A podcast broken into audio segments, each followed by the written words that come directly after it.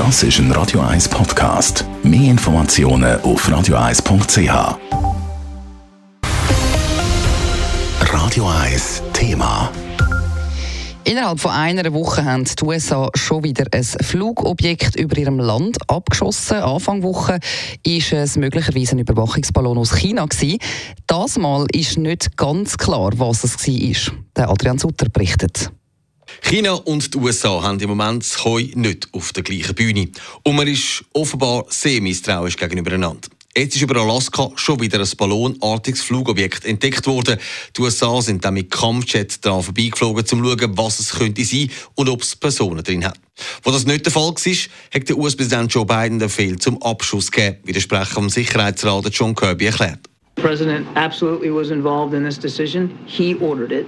Uh, at the recommendation of Pentagon leaders.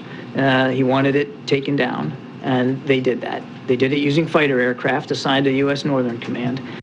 Im Moment ist aber noch sehr unklar, um was es sich da handelt, was da abgeschossen worden ist. Man nennt es im Moment ein Objekt. Man weiß nicht genau, woher das es kommt und was es für einen Zweck hat.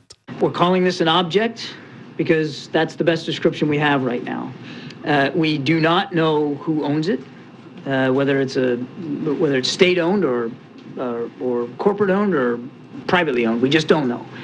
Aber die USA hofft, dass es bald geborgen werden kann und man dann genau weiß, was es ist. Der Sprecher vom Pentagon, der Pat Wright, hat erklärt, warum das der Abschuss notwendig war.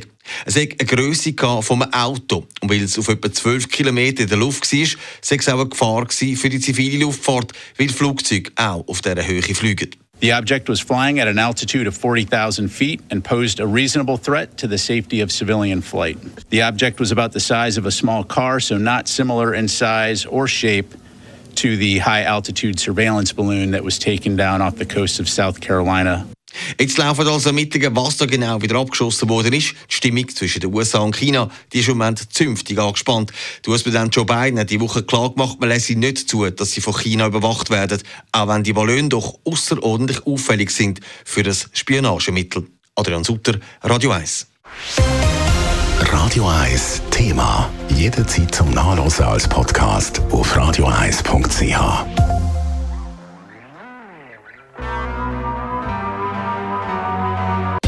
Radio 1 ist Ihre Newsender. Wenn Sie wichtige Informationen oder Hinweise haben, rufen Sie uns an auf 044 208 1111 oder schreiben Sie uns auf redaktion.radio1.ch.